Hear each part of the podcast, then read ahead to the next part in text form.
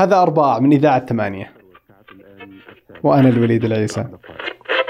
إذاعة الشرق الأوسط من القاهرة. لما جيت أدور في جوجل لقيت أن كلمة الشرق الأوسط ما ظهرت في الكتب الإنجليزية إلا في بدايات القرن العشرين. يعني فكرة الشرق الأوسط بكبرها كمفهوم تعتبر شيء جديد أصلا. مع أن أجيالنا وأجيال أجدادنا يفهموا وش معنى هذه الكلمة ورمزيتها. وصارت موجودة في بالنا بشكل طبيعي Middle East is going on in the Middle East. in the Middle East and North Africa. across the Middle East فقط already الشرق الأوسط بل بدأ بس وين ظهرت هذه الكلمة؟ وليش ظهرت أصلا؟ وش علاقتها بالاستعمار والاستشراق والهيمنة؟ كتب حسين إسماعيل على ثمانية مقالة بعنوان المركزية الأوروبية وصناعة الشرق الأوسط وجلست معاه عشان أفهم التاريخ وراء كلمة الشرق الأوسط وصناعتها على حد قوله هو أظن في ثلاثة يعني نقاط رئيسية. ال- المحور الأول أو النقطة الأولى يعني متعلقة بمسألة الهوية. يعني أنا أنا دائما يعني ما أحب يعني مصطلح الهوية وما أحب فضفاضي فضفاضية المفردة نفسها. يعني خلاص لما تفسر كل ظاهرة وتفسر كل الأمور بالهويه وال يعني والأقليات وكيف إن هذا يتبنون هوية معينة وفي صراع مع هويات أخرى وما إلى ذلك يعني شخصيا ما أحس إن هذه ال- التفسيرات فعلا تشرح لي وش هي ال- الظاهرة اللي تحاول إنها تفسر بسالفة الهوية. ولكن لما جاء الموضوع إلى مثلا كيف أنا أشوف نفسي وفي نفس الوقت اصطدمت وأنا قاعد أحاول أجاوب على هذا السؤال بكيف الآخرين ينظرون إلي. هني قاعد أتكلم له بسياق اعم. يعني لما كنت أقرأ مثلا آه، هو كتاب الاستشراق لإدوارد سعيد، كيف مفهوم الغرب يصنع في نفس الوقت اللي يصنع فيه مفهوم الشرق. يعني مو مسألة أن هناك غرب وهناك شرق وفي علاقة بينهم وفي صراعاتهم مدري وش لا. يعني في مفهوم اسم الغرب ومفهوم اسم الشرق واثنينهم قاعدين يتشكلون من خلال هذا الصراع اللي قاعد يصير. نقدر إلى حد ما نفصل بين فكرتين. يعني لما نتكلم عن الشرق كمفردة توصيفية يعني خلاص يكتسب إنما زي ما نقول مثلا الشرق شرق والغرب غرب خلاص. يعني هي مجرد محاولة توصيف مثلا دول شعوب في مناطق معينة وما إلى ذلك. لكن مجرد ما تنتقل هذه المفردات التوصيفية إلى اللي نقدر نسميه كأنما خصال جوهرية إن صح التعبير هني تبدي تصير المشكلة. الشرق والغرب ما يصيرون مجرد يعني أشياء توصف أشياء يعني محددة ولا توصف أو تشير إلى يعني دول وما إلى ذلك لا. يبدي الشرق يكتسب مفهوم كأنما هو إله كينونة محددة إله خصال محددة بحيث كونك شرقي يعني بالضرورة إنك كذا وكذا وكذا. بس مو يعني بشكل أو بآخر هذا الشيء اللي صاير. يعني أفهم إنها مو المفروض إنها ما تصير كذا بس كذا مثلا الشرق أكثر تحفظ من الغرب ولو كذا بشوفهم من بعيد يعني. إيه فهذا أنا أقول. هذه هي اللي نقدر نقول هي الخطوة الثانية. يعني اللي يصير بمجرد انتقال يعني فكرة ال ال هذا زي ما أقول لك التوصيف إلى يعني تأصيل جوهراني ومهما كان الشيء اللي بتسميه نبدي نستوعب أشياء أخرى. يعني لما ذكرت لك قبل شوي إن الهوية لما مثلا أنا أحاول أعرف نفسي بطريقة معينة وفي آخرين يحاولون يعرفوني بطريقة أخرى. يعني في النهاية كلنا مولودين إلى الحياة وإحنا نتبنى لأنفسنا بعض الفئات والآخرين يسقطون علينا بعض الفئات. قد نقبل بعضها وقد ما نقبل بعضها. يعني بحسب السياقات مو الكل يرفض مو, الكل يقبل تصنيفات اللي الآخرين يحطوها له إلى انتمائه إلى يعني الطريقة اللي يفكر فيها بحكم مثلا انتمائه المذهبي أو الجغرافي اللي هو المناطق وما إلى ذلك. فاللي يصير إنه دائما في صراع بين الشيء اللي ينبع منك أنت الشيء الداخلي وبين الشيء المفروض عليك الشيء الخارجي. الإشكالية لما تصير هذه العلاقة بين محاولتك أنت ومحاولتهم هم غير متكافئة. بمعنى إنهم يملكون سلطة أكبر اللي يصير انه هذه الفئة اللي هم يسقطوها عليك تكتسب قيمة أكبر في قبال القيمة اللي أنت تحاول أو الهوية اللي أنت تحاول تفرضها. طب وين ال... يعني وين ال... يعني أفهم إنها هي مشكلة بس وين المشكلة الرئيسية في هذا الشيء؟ إنها مو بصح يعني؟ مو مسألة انه مو صح هي مو صح مو صح وغالبا الكل بيدري إنها مو صح لو إنه يفكر فيها شوية. بس السالفة إنه حاليا يعني هذه هذه المفاهيم هذه الهويات هذه الأشياء مو مثلا إنها تستخدم في السوالف مو إنها تستخدم في مجرد يعني شيء عادي كما نحاول نفهم شيء معين لا. هي تستخدم وتوظف في محاولة الهيمنة على هذا الشيء. يعني هذه الصور هذه المفاهيم هذه الهويات تستخدم في يعني محاولة الهيمنة وإبقاء الهيمنة على الشرق الأوسط. فطالما أن إحنا نتقبل هذه الهويات بشكل أو بآخر فإحنا قاعدين نستقبل أو إحنا قاعدين نقبل ونتقبل نفس الأسس اللي قائمة عليها الهيمنة، فإحنا نقبل الهيمنة مضمونا ونحاول يعني نعرف أنفسنا قبالها بالرغم إن إحنا متقبلين أصلا الأسس اللي قايمة عليها، فكل محاولاتنا بتكون آه، زي ما تقول محاولات فاشلة إلى حد كبير. المركزية الأوروبية طويل العمر والسلامه لما بوصفها إعلاء إلى أو إعلاء من شأن التجربة التاريخية الأوروبية كما لو أن كل الشعوب كل الحياة تمشي في زمن خطي تكون أوروبا وأمريكا في مقدمته والباقيين كلهم متأخرين وراهم. تخيل الحين عندك آه، مثلا اظن عنوان كتاب ولا حاجة لماذا تقدم الغرب وتأخر المسلمون، أنا ما ذكر العنوان بالضبط الحين. التقدم تكون مربوطة بغرب مثلا والتأخر تكون مربوطة بمسلمين. شوف لاي درجه واسع يعني فضفاضيه مصطلح مسلمين وفضفاضيه مصطلح الغرب. من هو الغرب تحديدا؟ من هم هم المسلمين تحديدا؟ هل نتكلم إحنا عن الشعوب من يعني تقدر تقول ال- ال- المغرب دولة المغرب إلى يعني شرق آسيا يعني فاهم قصدي كيف؟ إن خلاص ما ما في أي يعني تناول إلى حيثيات ال- ال- الظروف في كل منطقة في كل دولة في كل مدري إيش لا خلاص في مسمى مسلمين المسلمين كلهم متأخرين وفي حاجة اسمها غرب الغرب كلهم متقدمين. هذا ال- ال- يعني الأسس اللي يقوم عليها هذا العنوان. الإشكال الرئيسي لما تكون لم أو يعني محاولة تطبيق نفس فكرة التقدم والتأخر على التجربة التاريخية بحيث كما لو أن إحنا قاعدين نلحق بأوروبا فاللي يصير إنه نط يعني تقدر تقول بمجرد قبول فكرة التقدم والتأخر في سياق التجارب التاريخية لو ناخذها بالواقع إحنا حرفيا قاعدين نعيش في نفس الزمن. إحنا ننتمي إلى نفس اليوم اللي ينتمون إلى الأوروبيين سواء بتقول متقدمين هم إحنا متأخرين إحنا متقدمين هم متأخرين ما تفرق. إحنا حرفيا متزامنين إحنا قاعدين نعيش في نفس الزمن. فلما تروح تاخذ تجربة تاريخية محددة على أنها تمثل يعني تجربة تاريخية متقدمة بحيث ترتب الشعوب إلى متقدم ومتأخر بحسب هذه النقطة المرجعية الأوروبية. فحرفيا أنت قاعد تعيد صياغة الحياة تعيد صياغة نمط العيش وفق نقطة المرجع هذه وفق أوروبا وفق المنظومة القيمية الأمريكية الغربية الأوروبية وما إلى ذلك. بمجرد إنك تقبل فكرة التقدم والتأخر اللي يصير قاعد إن أنت تعلي من شأن هذه التجربة التاريخية الأوروبية وفي نفس الوقت قاعد ترتب الظروف حولك ترتب الظواهر تحاول تفهم الأمور من خلال فهم الأوروبيين إليها من خلال منظومة الأولويات في أوروبا من خلال نمط الحياة أو نمط المجتمع في أوروبا وهكذا. قبل كم يوم كنت أناظر مقطع وجت فيه كذا كلمة حلوة كان كانت تقول يعني هذه تقول وكأن من الوايتنس is the standard and everything else is measured by that standard. فكذا اللي كل شيء هم يسوونه هو الضربة وحنا اللي لازم نصير مجرد by هذا ال standard ايا في أي شيء كان يعني في جميع المجالات يعني. بالضبط إيه. بس حتى مثلا لما تروح السوبر ماركت وتشوف كيف إنه يعني في شامبوهات مكتوب عليه مثلا مثلا للشعر الشعر الطبيعي. طيب وش هو الشعر الطبيعي؟ أما أنا أنولد مثلا وشعري خشن هل هذا مو مو طبيعي؟ بس لا لأن خلاص تكون هذه التقسيمات لأن زي ما تقول أنت تكتسب صفة الط... يعني خلاص إنه هذا ال... هذا ال standard هذا المعيار وكل شيء يقاس بخلاص okay هذا طبيعي هذا خشن.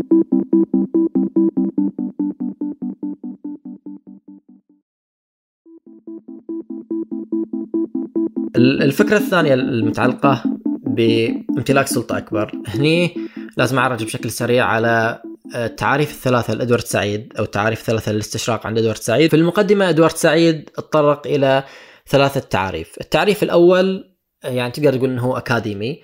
بشكل عام كل من يدرس أو يكتب أو يبحث الشرق يسمى مستشرق واللي قاعد يسويه يسمى استشراق. التعريف الثاني الاستشراق هني يكون أسلوب تفكير مبني على تمييز أنطولوجي ومعرفي بين الشرق والغرب. كذي هو يقول إدوارد سعيد.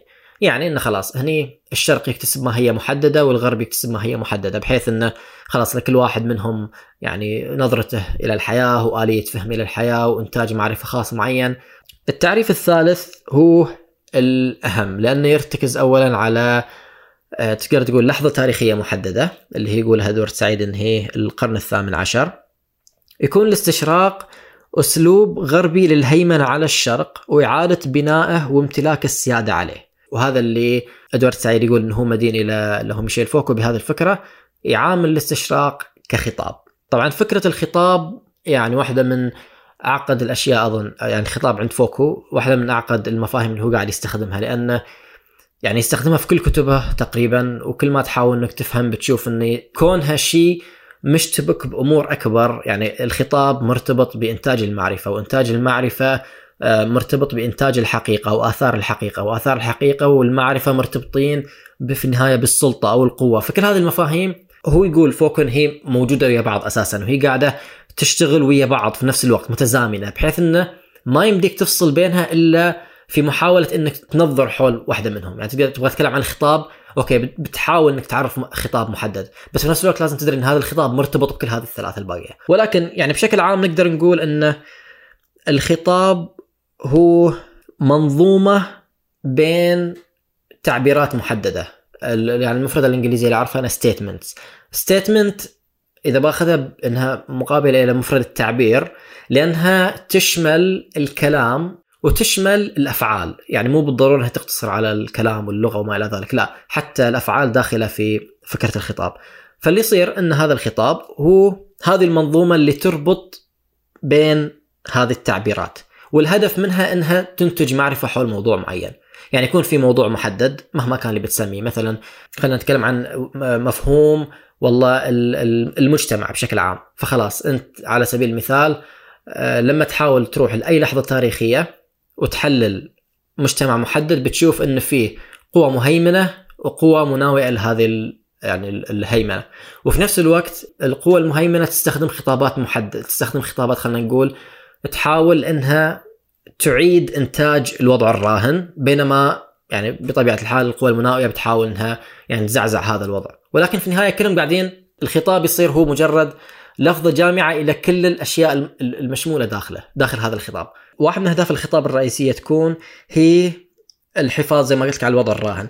قد يكون في لحظة تاريخية محددة إن القوى المهيمنة تكتشف إن مثلا في آه، تعبيرات محددة قادره على على إنها توظف في زي ما قلت لك إعادة إنتاج نفسها فاللي يصير إنها تصير جزء من خطابها فالحين لما نرجع لمثلا مسألة الشرق الأوسط إن تكون فيه في لحظة تاريخية محددة تقدر تقول كأنما لو إن انكشاف إلى إن فيه عناصر محددة كانت يعني في البداية برا خطاب محدد ولكن نظرا إلى فائدتها السياسية ومنافعها الاقتصادية تضم إلى داخل هذا الخطاب.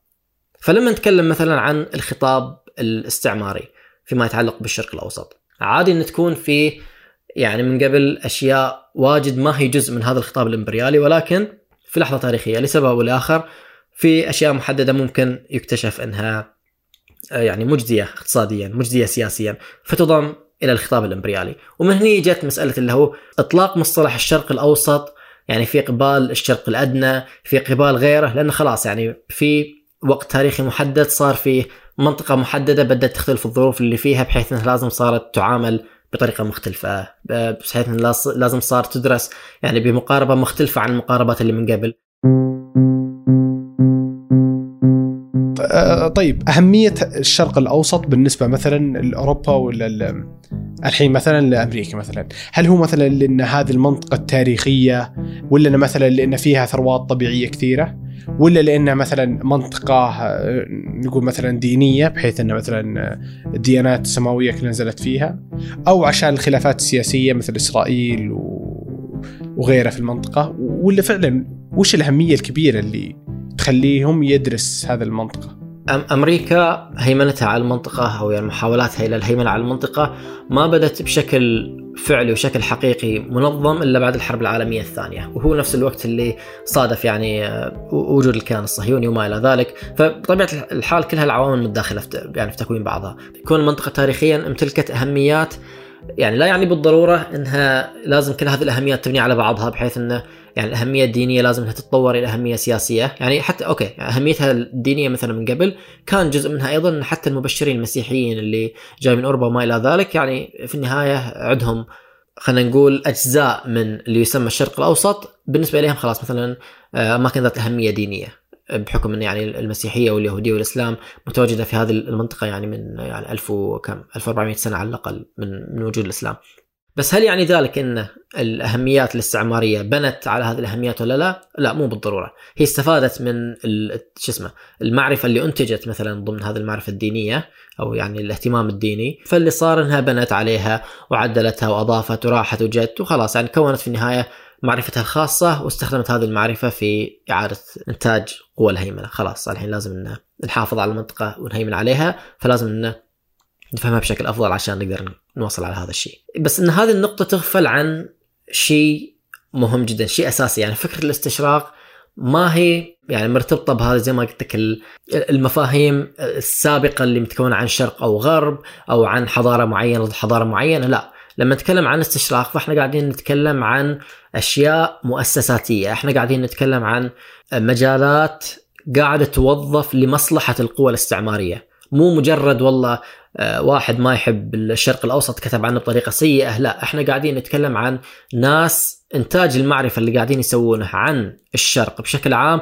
بهدف الهيمنة. إيه قاعد يوظف في خدمة هذه القوى، يعني ما هو شيء من الأساس مثلا آه، محايد، ما هي شيء مستقل، ما هو شيء آه، يعني ما له علاقة، لا هو من البداية شغل مؤسساتي، شغل نظامي، شغل دول.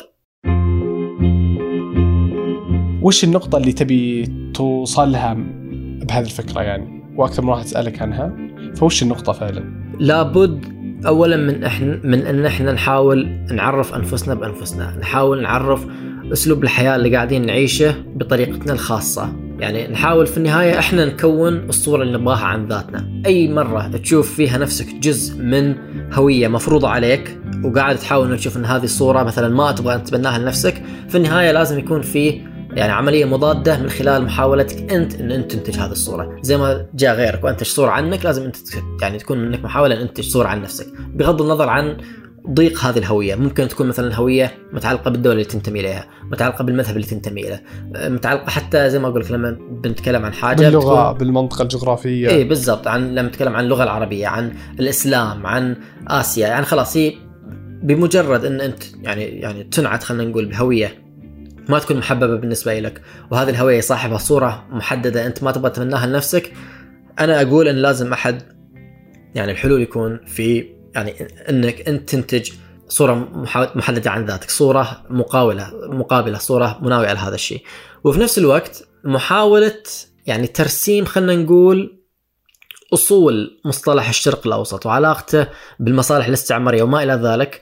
على الأقل خلاني أعرف لأي درجة انه مثلا في أشياء واجد من يعني زي ما قلت قبل شوية الأشياء اللي نولدنا إليها وخلاص أخذناها على إنها شيء لطالما كانت موجودة. يعني محاولة تحديد أصول هذه ال- ال- المفاهيم هذه الأفكار في لحظات تاريخية محددة بتورينا إن في بدائل بتورينا إن في خيارات أخرى. ونفس الشيء متعلق بزي ما أقول لك يعني النقطة ال- الأكبر بالنسبة لي كانت الخروج من أفق المركزية الأوروبية. لأن مهما فكرت أحاول أو يعني مهما حاولت إني أفكر بأشياء من يعني طبيعة حياتي اليومية من طبيعة الأشياء اللي قاعد أشوفها أشوف إن أنا إلى حد كبير متأثر في نظرتي الأمور بصياغات زي مصطلح الشرق الأوسط لطالما كنت ماخذنها إن هذا هو الشيء هذا هو يعني الشيء البديهي هذا هو الشيء الطبيعي هذا هو الشيء الموجود.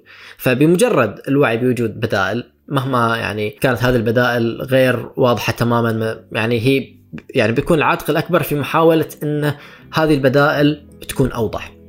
يعني الخطوة الجاية بتكون بالنسبة لي إذا أنا مثلا أرفض المضامين اللي توضع غالبا ويا مفردة أو ويا مصطلح الشرق الأوسط يعني تدري خلاص الشرق الأوسط مثلا في ال- الإعلام الأمريكي اليميني ولا حاجة بيكون دائما مرتبط يعني بأحداث 11 سبتمبر بيكون مرتبط بالإرهاب بيكون مرتبط بالصورة اللي في النهاية هم شكلوها عن الشرق الأوسط باشتغال الإعلام اللي حقهم باشتغال المؤسسات البحثية. خلاص الخطوة الجاية بالنسبة لي بما أني يعني أشوف انه ال- الواقع مبني على أشياء محددة أنا أرفضها فلازم يكون في إنتاج معرفي مقابل وكيف يكون هذا الإنتاج المعرفي المقابل من خلال زي ما لك هذه عملية إدراك اولا إن هذه الهوية مفروضة وإن ما هي مو, لطالما كانت موجودة وبالتالي يوجد في بدائل وفي طريقة لإنتاج هذه البدائل بمقاومة خطابات الهيمنة هذه بخطابات أخرى.